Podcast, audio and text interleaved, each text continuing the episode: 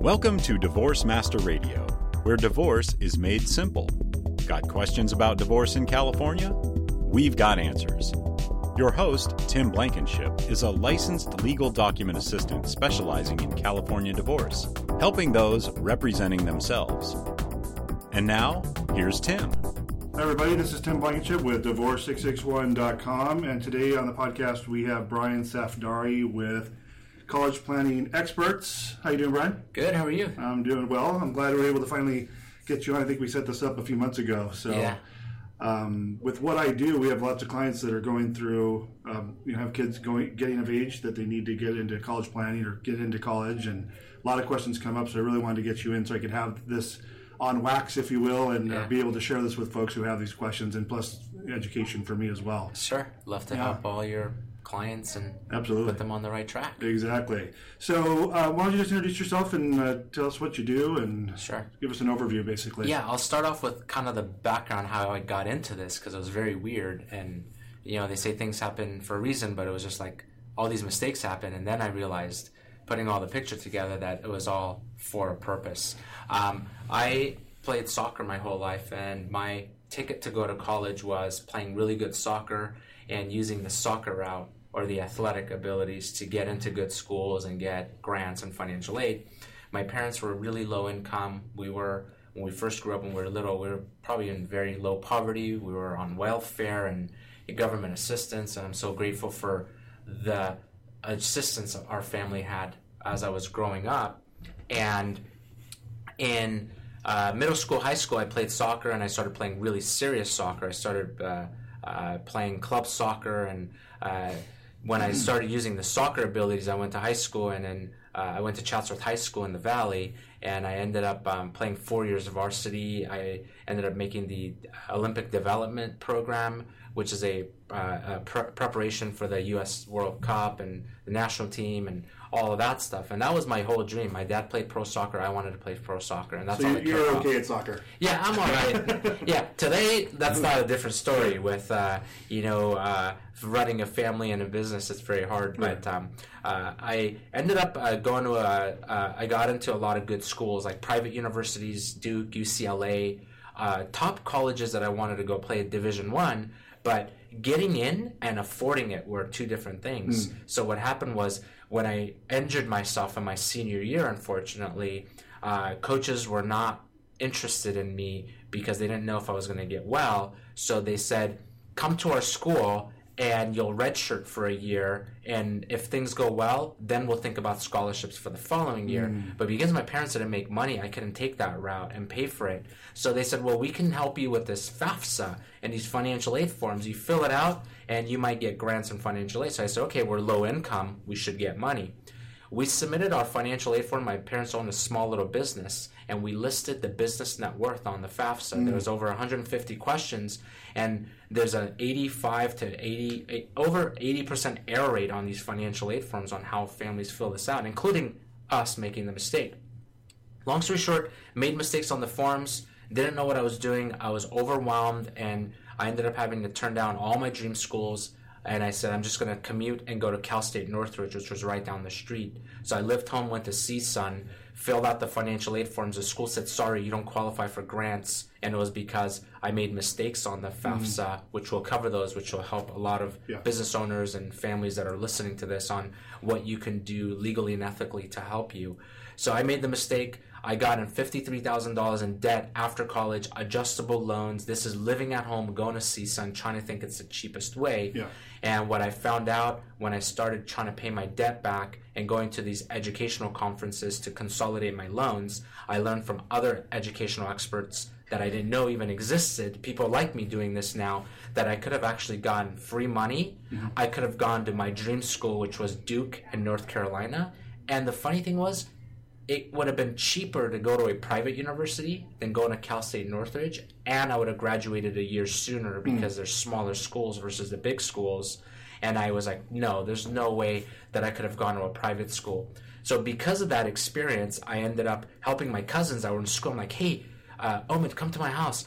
I figured I can't believe what I figured out. I wouldn't have had that much debt. So I was helping my cousins and just immediate family with the stuff I learned, then they were telling their friends about me. I'm like, no, I'm in real estate. I have a real estate job. I got out of college with debt, and luckily, real estate was booming in 04, 05. Mm-hmm. I got my real estate license. My aunts bought a house. My parents bought a new house, and you get the 2 3% commission. Sure. So I was at the right place at the right time.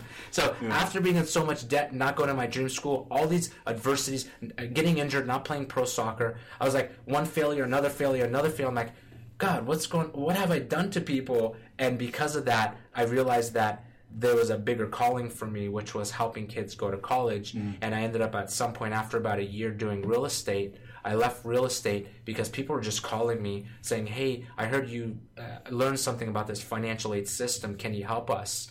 And that's when I got even more passionate about what I knew and the results I was helping just people uh, right away after the mistakes I made there was just more gratification doing that than just selling a house. Mm-hmm. So that's where my calling came, and that was a turning point of my life back in 05, where I said I'm going to go into the college planning field and help people. And now, uh, 14 years into it, we've helped over 25,000 families. Wow. So that's kind of like my background, how I am where I'm at today. Yeah.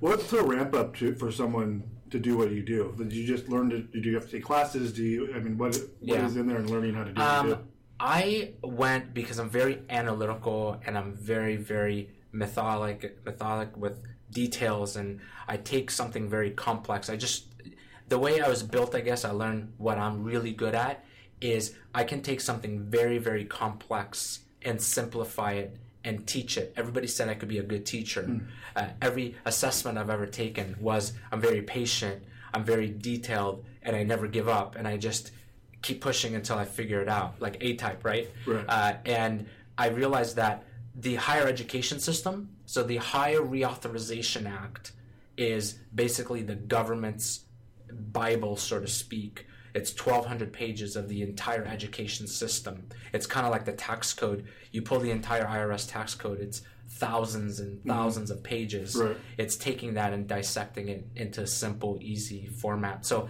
I go through the higher reauthorization system. I go through the political side of getting all the data because that's everything that the government has written mm-hmm. about the education system. Yeah. That's where I spent my time when I first got into it. Today, there's different areas in college planning. There's the financial aid part of it, which could be a field of its own. There's the educational and counseling side, which is like being a counselor and helping kids find their schools and majors and applying to college and doing the applications and the essays and all that. Mm. So that is a field of its own. And then the funding piece, the financial planning piece that's geared towards education, which is the finance side of it, is how do you pay for this and without messing up your retirement. Right. That could somewhat fall into a financial planner side, but on the financial planning side, the problem is most advisors are uh, retirement planners. They do investments and securities and that kind of stuff. They don't understand the college planning side of like what assets count and what assets don't count. So you can literally niche yourself as a financial planner in the education field. I do a lot of teachings. I go and mm-hmm. teach CFPs, CPAs. Uh, I have over 300 advisors all across the country that over the past few years, people ask me, hey, can you teach me uh, the counselor comes to me and says, I know how to get the student in the application, but I don't understand the financials, so I can help someone get in, but they might not be able to afford it. I need mm-hmm. to learn that piece, or can right. you help us with that? So I've been able to work and uh, partner up with counselors or uh, admissions people. I get financial aid experts coming in, they do the financial aid, but they don't do the admissions. Um, or I get financial planners that I've partnered with, insurance agents, financial planners, CPAs that they come to me, uh, you know, uh, attorneys like you mm. on the divorce side. How does that play a role with education? It can save you a ton of money if, as a, which we and I worked on some mutual clients I've given right. you, that it makes a big difference on how you prepare for that. So now there are different you can literally take the industry and break it down into three or four segments. Mm-hmm. You don't have to be the expert at all. I just happened to learn it because of 14 years. I went to one part, then I had to learn the other piece and the other piece and bring it all together. Yeah. So when and kind of talking about um, those different pieces, you don't you handle all of those areas, yeah. right? You don't refer out to CPAs no. or you you are the expert in all of those areas? What I did was uh, because finance was my field, uh, numbers and analytics and problem solving was like my thing I love doing. Um, what we did was we hired former admissions officers and specific counselors that have a license in admissions counseling. Oh, wow. So a lot of parents say, well, my school has counselors. I go, okay, what are they specifically doing to help you get in? Are they picking colleges for you? Are they helping you find your careers and your majors and what schools you can get in?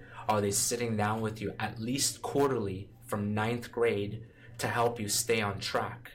The problem, I mean, the Santa Clarita has one of the best schools, public or private. On the public side, definitely better schools than some of the other, you know, school districts out there. Mm-hmm. But the problem is, even with that, on the academics, I think they do well. But on the counseling side, if you think about it, there's 600 to 1 ratio between a counselor and students. So the students who are not unfortunately doing well in school, that don't come to class, they have to build the attendance up because the school, their revenue is based on attendance. So if you're a bad student in school, your counselor's on your back. They're going to spend time to try to get you back into school uh, and all of that. If you're a good student, you have to be proactive to go to the counselor and say, hey, I need this help. But how does a student know what to do next or what questions to ask or to go to the counselors for help? Yeah. So there's a huge gap between real guidance counseling to get into college versus just general counseling to take the right school courses and to show up and Yeah. to stay motivated. So that's where the the problem is on the on the school, school side. side, To yeah. to that, that's what we feel. So we have the admissions counselors that specifically help students find the right careers, the right majors, and make sure they get accepted. Yeah.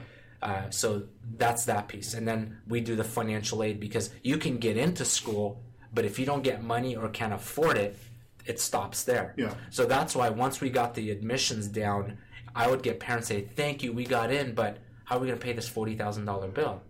Or "Thank you, you got me in, and you got me ten thousand dollars in free money. I'm happy with this, with the free money and getting in, but how am I going to pay the remaining balance? Right. How am I going to pay for this?" I go, "Well, have you talked to your advisor, your financial guy, or your CPA?"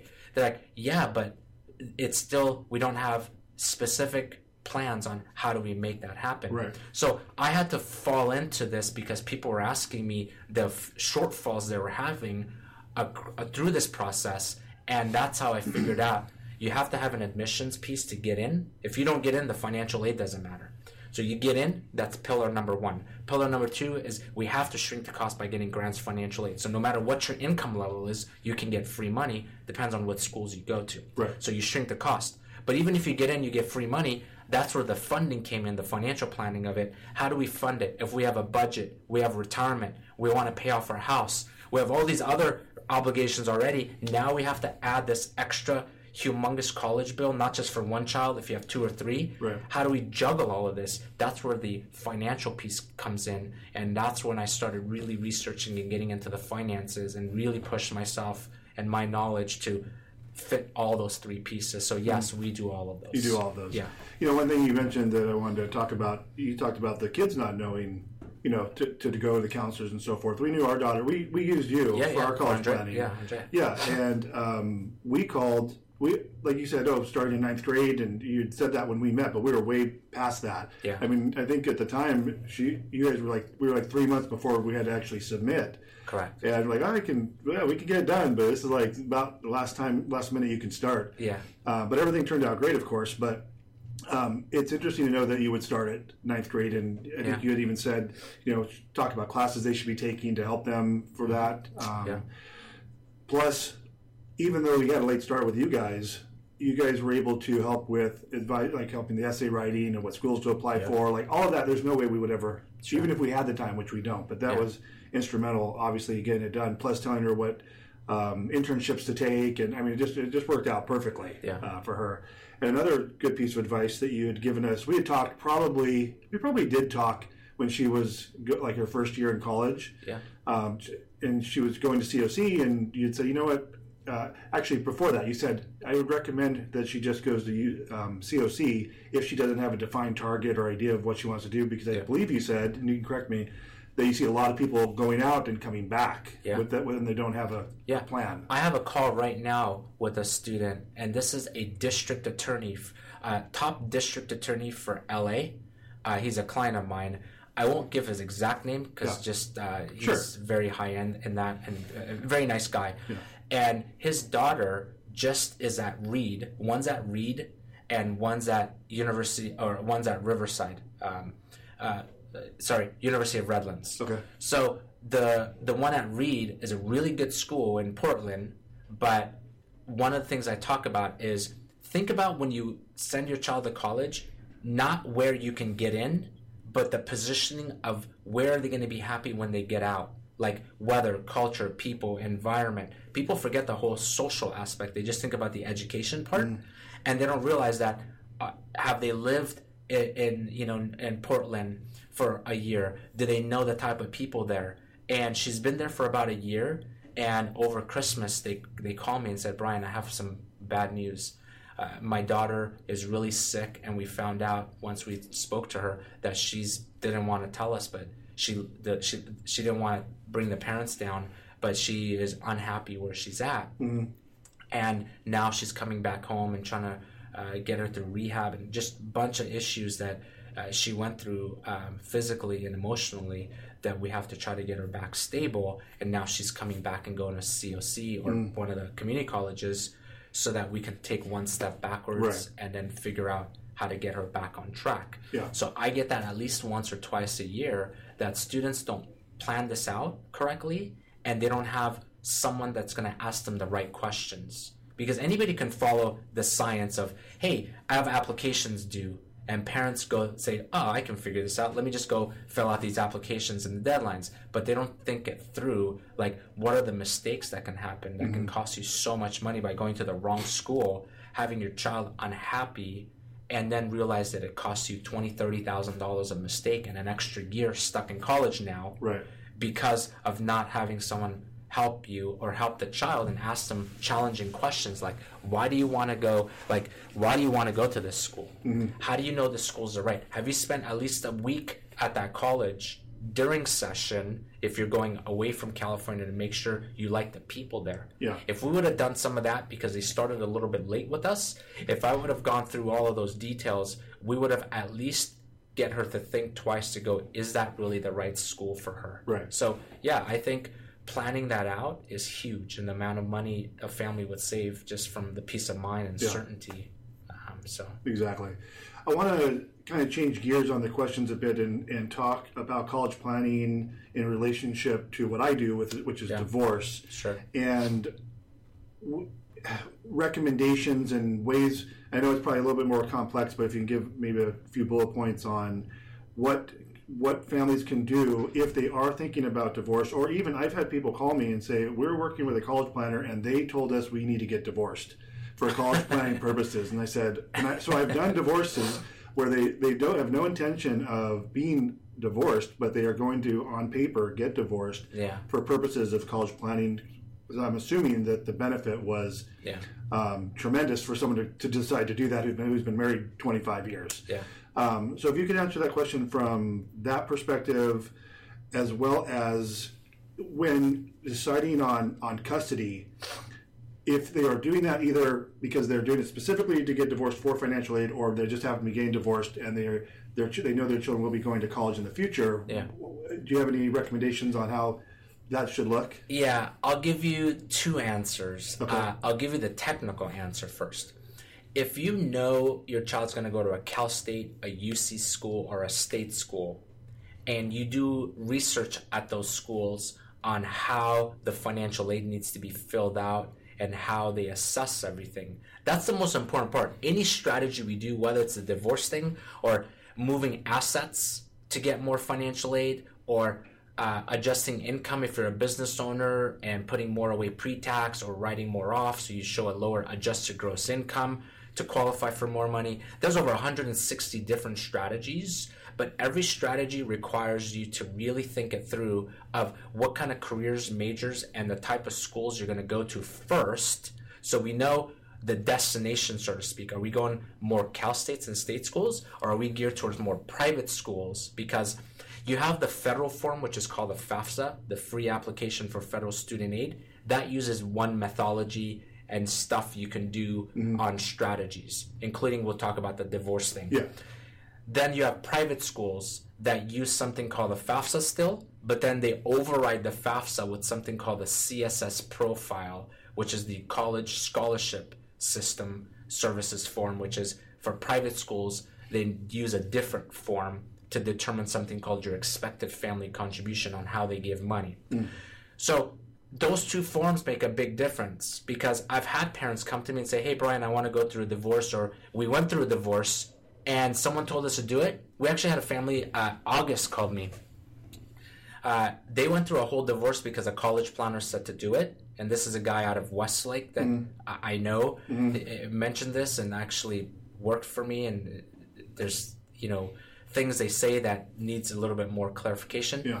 uh, told this person go ahead and go through the divorce didn't realize that that child is looking at usc gets into usc and then usc asks for the non-custodial form because on the css profile they go one step further asking about the non-custodial they have a non-custodial form Okay. which means they're going to go further than that and even if you go through divorce they didn't give them money because the they really i think they didn't tell me this but they did it because of they thought they can get more money. Uh-huh. They weren't completely going through a divorce.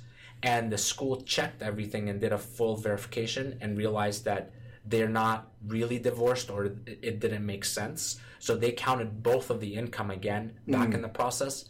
So they spent all this money and time to go through the divorce Right. and it didn't help them. So we had to go back and figure out other ways to get grants, which we mm. did, but that strategy didn't work. So the non-custodial form is a so they're not going off say the divorce decree or the divorce judgment that may say this person this parent is getting 100% custody. Correct. They're, they have an additional document.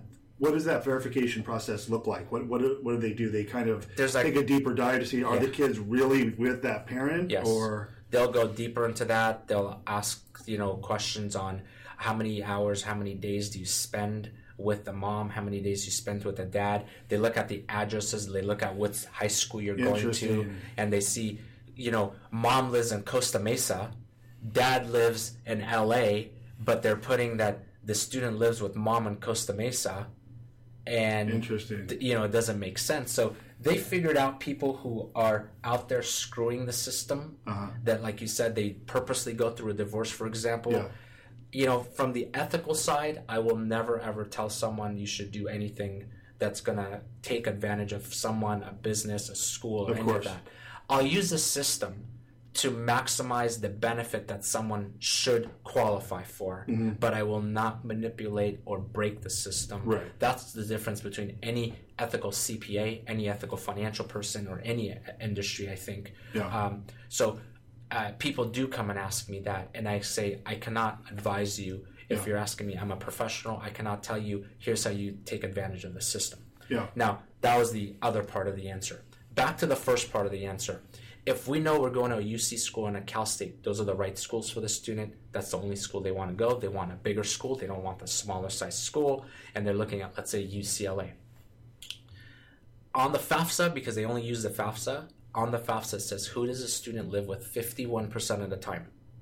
So as long as we meet those rules and the student lives with 51% of the time with let's say the mom, and even if they verify it in the divorce decree, it says that 75% of the time they live with the mom and it mm. truly makes sense for them to live with the mom, then you only need to submit the financial aid forms under the mom's name. And if the mom makes the lower income, doesn't matter if the dad makes 500,000 a year and dad is still going to help out, we don't list the dad anywhere in the Right. picture because it's not asking for it.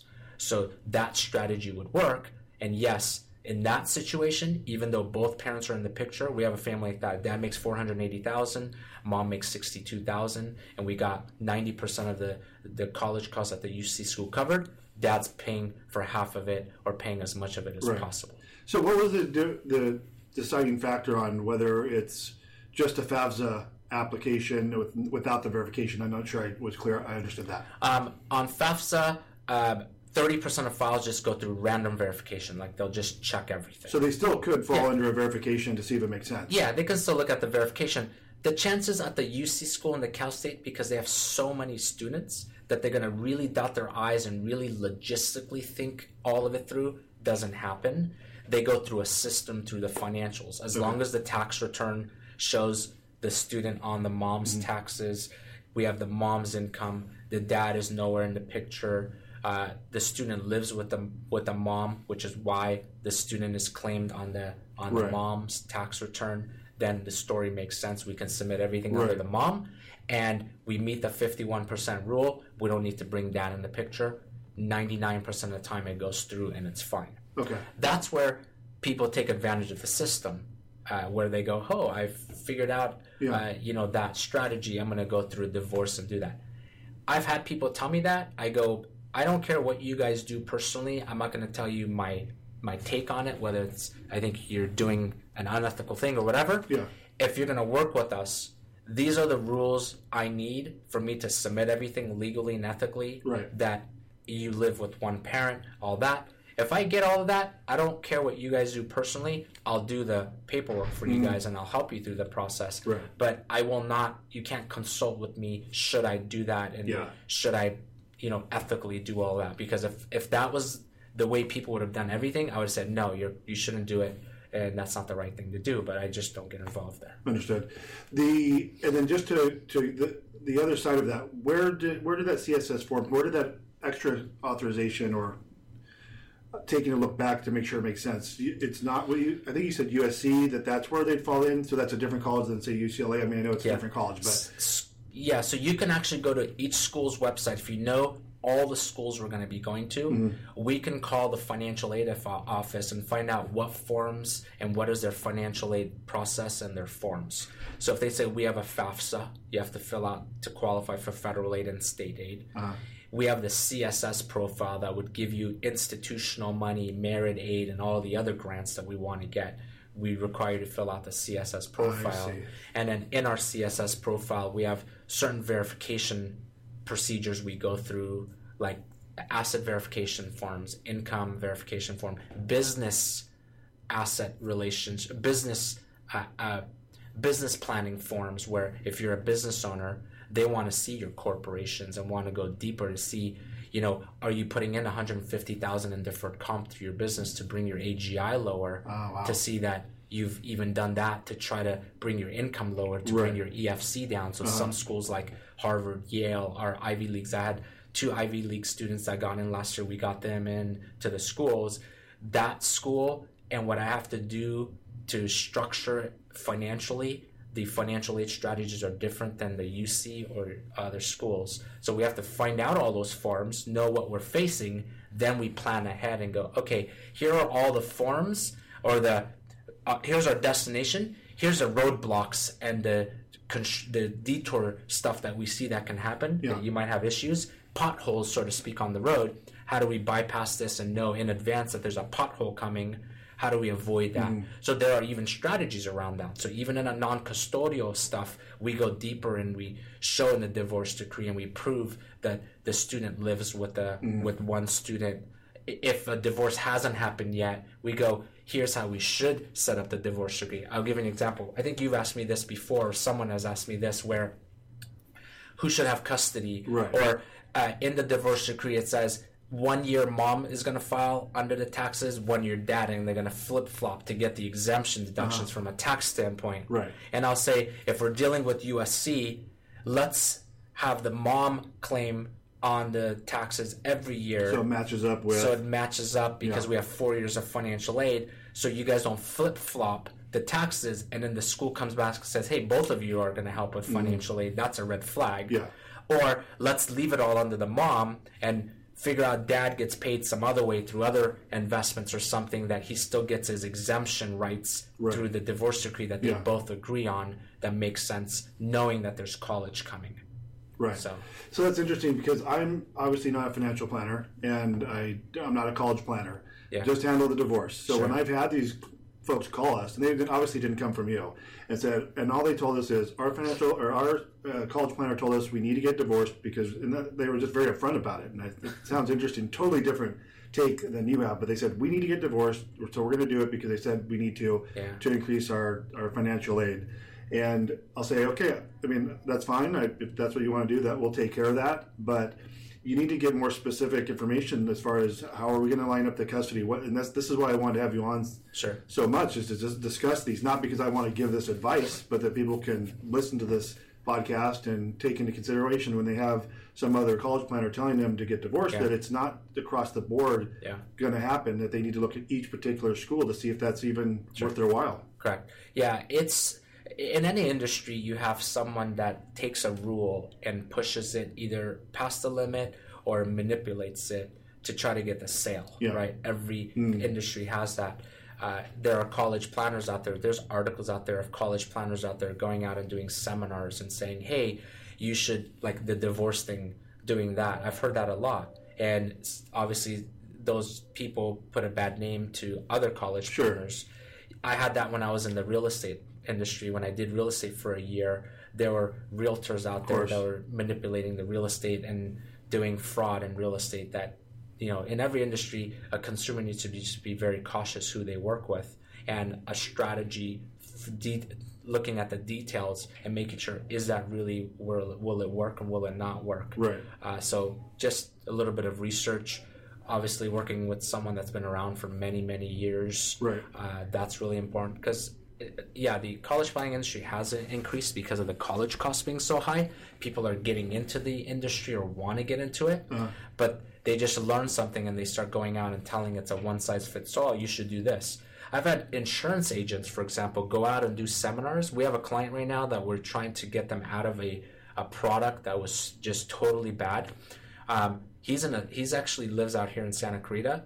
He does seminars all over Santa Clarita saying that if you put money in a life insurance policy, for example, then you're going to get more financial aid. Or if you put money in an annuity, you're going to get a lot of financial aid. This client had 150,000 in mutual funds, took it out and tied it up in a 10-year annuity with a huge surrender fee because the mm. guy wanted to get a compensation or a huge compensation out of it. Yeah. And now he wants to pull the money out, and the guy told him, "Yeah, you're going to get a 10% return on your money, and you can take your money out." We've gone through the paperwork. I go, "You can't take this out, and plus, you're not going to make 10% in this annuity." Uh, and an annuity is not designed as an investment vehicle. It wasn't a comparable move. Yes, it doesn't count against you for financial aid, but the schools we're looking at, they're looking at UCLA, Berkeley, and some of the state schools. The dad makes 150,000 a year, and even if they protected the asset, their EFC is like in the thirty thousand dollar range. The school costs is thirty five. You're not going to get money even if the asset is mm. protected because your income Your alone, income brings you to a place where you don't have a need. So this guy moved this money from a mutual fund that would have made twelve to fifteen percent last year, mm-hmm. put it in an annuity that only makes two to three percent, and it's tied up and there's surrender fees. And now he's hired an attorney on that to try to figure out how to get out of this mess. Wow. So that example puts a bad name to other college planners saying, hey, that means then all college planners are bad.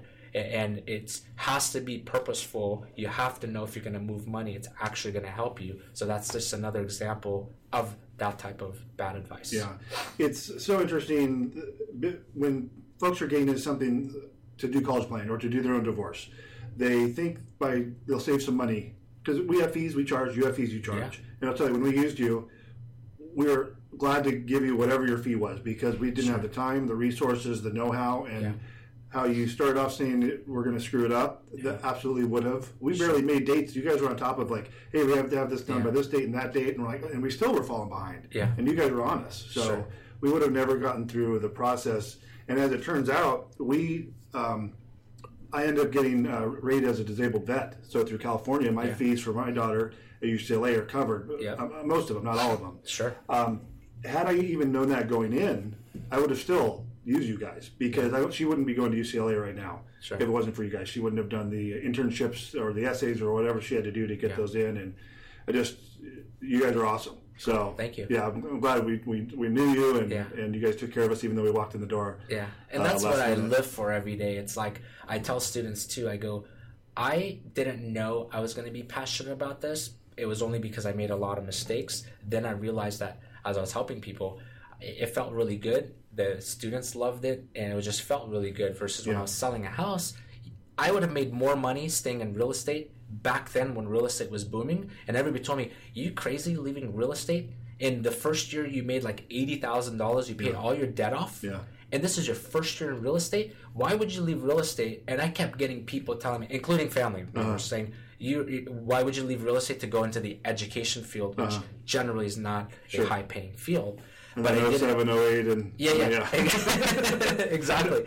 So I just said, I love doing this. I paid my debt off, and I I want to do this. It's a passion of mine. So I always tell students, find your passion, and go into something that there's a need for it. I didn't know this was going to continue, and education was going to keep getting expensive every Right. year.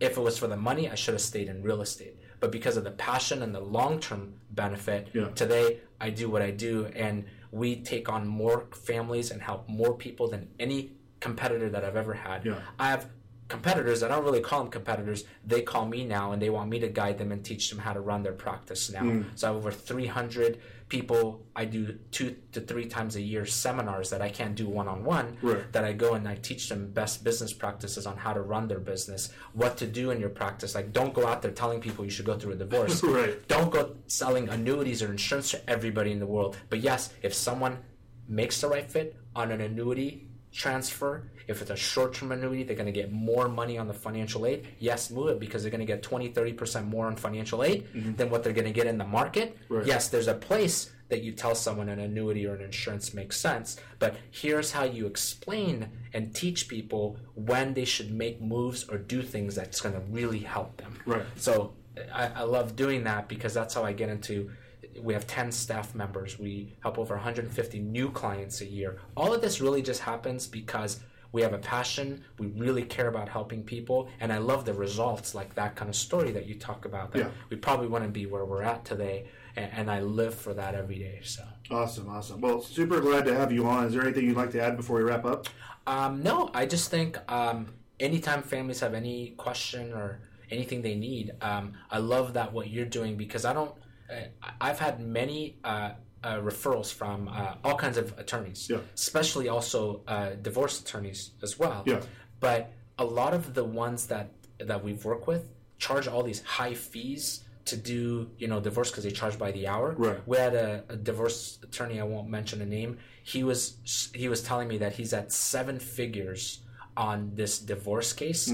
That client came on board and hired me, and I sat down and looked at everything. Both of them were somewhat amicable, but I'm like, I have no idea why the divorce bill reached seven figures Yeah. because they kept postponing it and delaying it and all that. And he never ever asked me questions the way you're asking me that, hey, what should I do to reduce my client's fees? Right.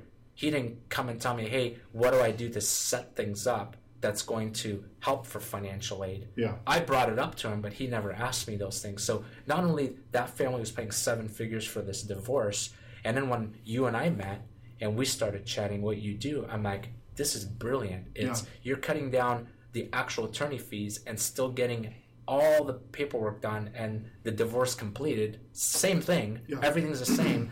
You're just not charging astronomical fees by the hour Yeah. and all of that.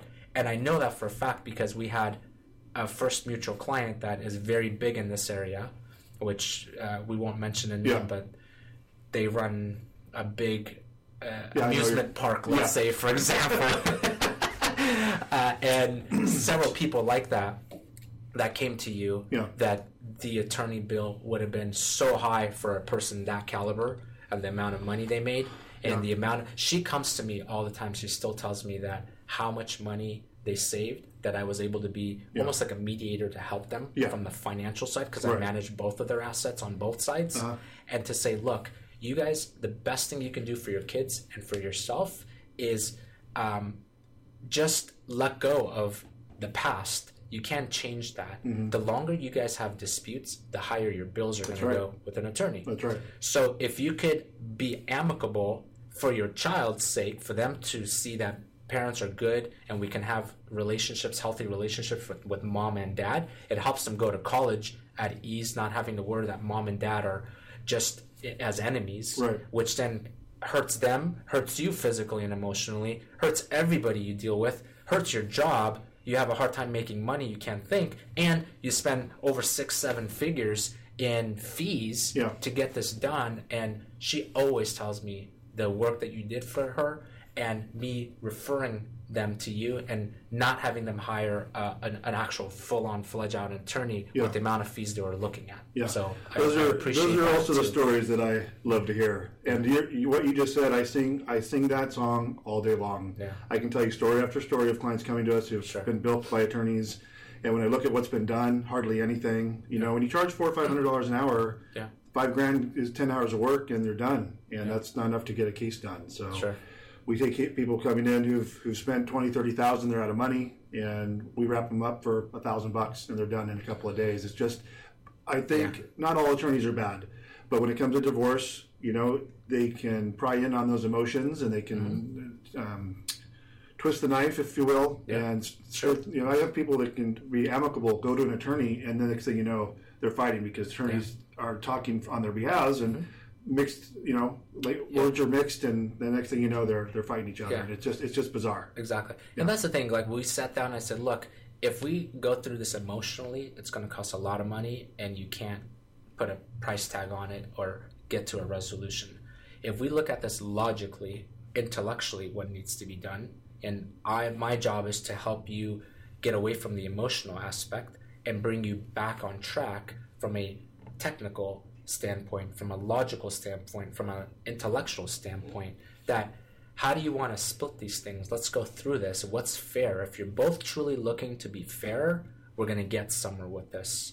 Um, what you did, what I did, why we're in this position, Right. i i- you just have to get past Great that. advice. Your and I say this: your front windshield when you drive a car is bigger than your rear view mirror. So if you spend time looking at your rear view mirror all day long instead of your front windshield in your car, you're going to run into the car in front of you and get in an accident. In life, it's the same thing. If you worry about what happened in the past, you're going to keep having problems going forward. That's right. So we kind of went through all of that, and, and I get uh, my staff tells me I should get I should be charging more fees Mm-hmm. for family counseling that I've done. Somehow I've been involved because this is a Right. college planning family Uh-huh. you know environment. I end up tending to give these Now you types have four tenants that you're handling: Yeah. the financial, the admissions, I forget the other one, and then And the family yeah, the counseling. family counseling. but I just love doing that because if I can put someone in a better place than they were before they met me, I know I have good karma on my side. Sure. Our business grows, our life grows. I'm happier, all of that. Yeah. So um, anything we can do to help your families, uh, I think you're doing great work sharing this stuff. I mean, this kind of podcast.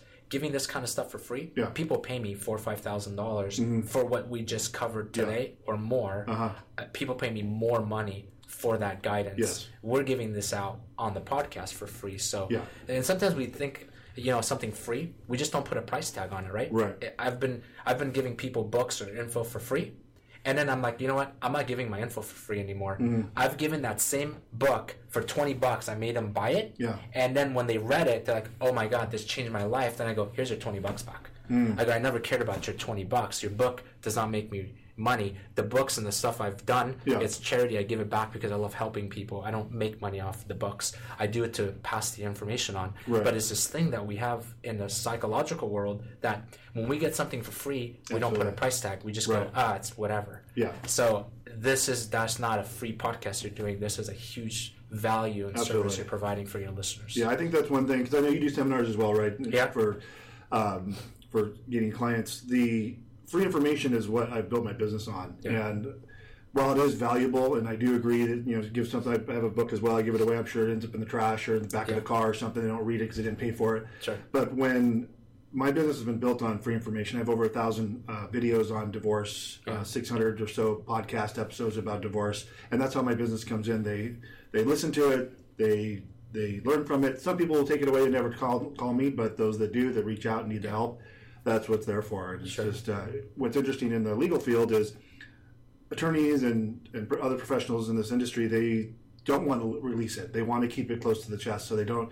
The clients rely on them. But Yeah. for me, it, it makes it easy to spread the word. Sure. And when they do reach out, they're going to reach out to the person that helped them Yeah. first. So What's the abundant mindset, right? Yeah. Versus a scarcity mindset. that's exactly what it is. you know, I was told when I first started this business, the stuff I learned at the workshops, I was telling people how to protect their home equity, and we still do. at our workshops, we actually give them how to protect their home equity. We show them what the EFC is that they never knew about. Yeah. We give the farm out at the workshop just because I can't help everybody in the world, anyways. So if I'm going to get five minutes with someone or an hour with someone, I want it to be the most impactful time I've spent with them. Whether I ever see them ever again, I know if that puts them on the right track, I've done my good deed. We know a certain percentage of families will come and go, you know, we appreciate that and we want to hire you to help us, you know, solve all the other Right. part. It, it still works whether someone never comes back again and they get the info and it really helps them, or some people they don't know what to do with it or do nothing with it. I know we have the good intentions to just give right. information whether they come back and we ran our business through that and people like don't do that just give a little dangle the carrot Uh-huh. and then make them pay for the rest like Right. no i don't want to do that Yeah. i want to just give everything and people who appreciate it will come and they'll enter my life for a reason and if people are not meant to be in my life from a faith standpoint that i have i know that faith brings the right people in my life for a reason Yeah. and faith also takes people away from my life right. for a reason Sure. if we don't have congruency then it just doesn't matter and i just trust that hierarchy Yeah. for those reasons so that's just how we operate Love it. How can people get hold of you, Brian? uh, collegeplanningexperts.com is the best place to go look us up. Um, also, for all your listeners, one thing I decided to do is we usually charge like $97 to $200 for a one on one to really dive into a family's info, help them, guide them, put them on the right track. For these podcast listeners, um, for the next few weeks, what we'll do is we'll block off some time and we talk to my staff that if they want to get a hold of us, they can call us at 818 201 4847 or if they go to collegeplanningexperts.com we have three different locations but we service families nationwide and we can do a one-on-one college planning analysis see where they're at what roadmaps and pitfalls they're going to foresee and what to do and put them on the right track and give them that map. That whole planning that's an hour to 90 minutes. We usually have an investment fee that families pay. Mm-hmm. We're waiving that for all of your listeners if they want to take advantage of that just to give extra information personally to them if they want to take advantage of that. Love it. so Love it. collegeplanningexperts.com Yeah, thanks so much for coming on, Brian. Really, really appreciate it. This is some super valuable oh, information. oh information. my pleasure thanks for having me on the show All right, we'll talk to you soon. all right bud. You've been listening to Tim Blankenship on Divorce Master Radio. Learn more at divorce661.com, where you can find hundreds of video and audio tutorials discussing the California divorce process. Need professional assistance with your divorce? Give us a call at 661 281 0266 and let the professionals handle your divorce.